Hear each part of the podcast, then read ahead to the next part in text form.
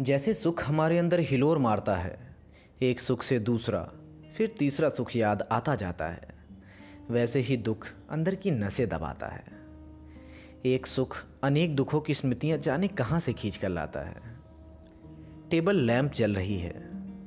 कमरे में अंधेरा होने की वजह से रोशनी कोरे कागज़ पर पड़ रही है। रात का वक्त है। सब कुछ खामोश। चारों ओर अजब सा सन्नाटा है। पंखा तेज चलने की वजह से शरीर पर ठंडी हवा महसूस हो रही है। सारा दिन आलस में डूबे रहने और बिस्तर पर पड़े रहने के बाद मैं अपने ख्यालों में खो गया। अक्सर रातों को विचारों की कोई सीमा नहीं होती। आज मैं इतनी दूर निकल आया, फिर भी अपने पिछले सफ़र को याद किया करता हूँ।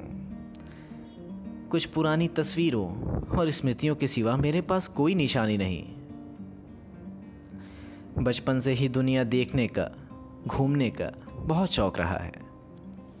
तजुर्बे के साथ आँखों में छुपी इच्छाएँ और खामोशी के पीछे छुपे राज नज़र आने लगे।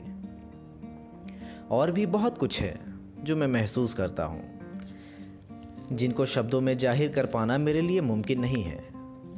वक्त बदलता गया और वक्त के साथ बहुत कुछ बदलता गया, लेकिन कुछ था जो नहीं बदला। वो थी मेरी तलाश। सब कुछ तो है मेरे पास।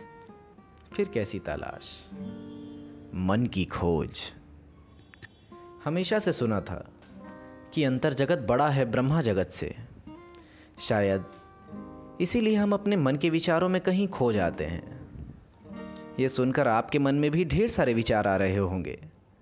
लेकिन सच कहूँ तो मेरे मन में दिन रात इससे कहीं ज़्यादा सवाल चलते रहते हैं। कुछ के जवाब मिलते हैं और कुछ सवाल ही भूल जाता हूँ। लिखना कितना मुश्किल होता है मुझे अब पता चल रहा है। जब शुरुआत कहाँ से करूँ, समझ ही नहीं आता। और शुरुआत करने के बाद खुद को समेटना कितना मुश्किल होता है ना।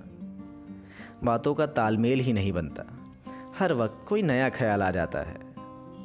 और बाकी के दिनों में मैं अपनी पुरानी यादों में डूबा रहता हूँ।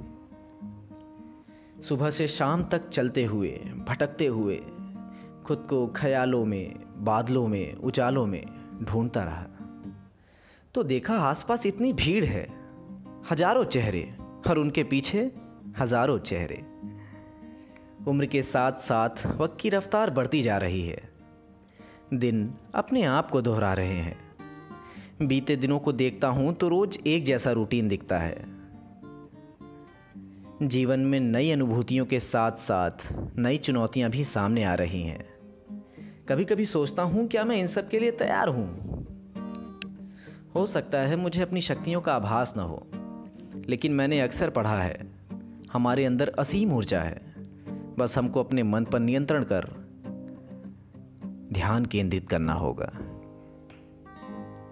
मैं, ये भरी महफिल, हँसते खेलते लोग और मैं अपनी दुनिया की अनोखी उलझनों में।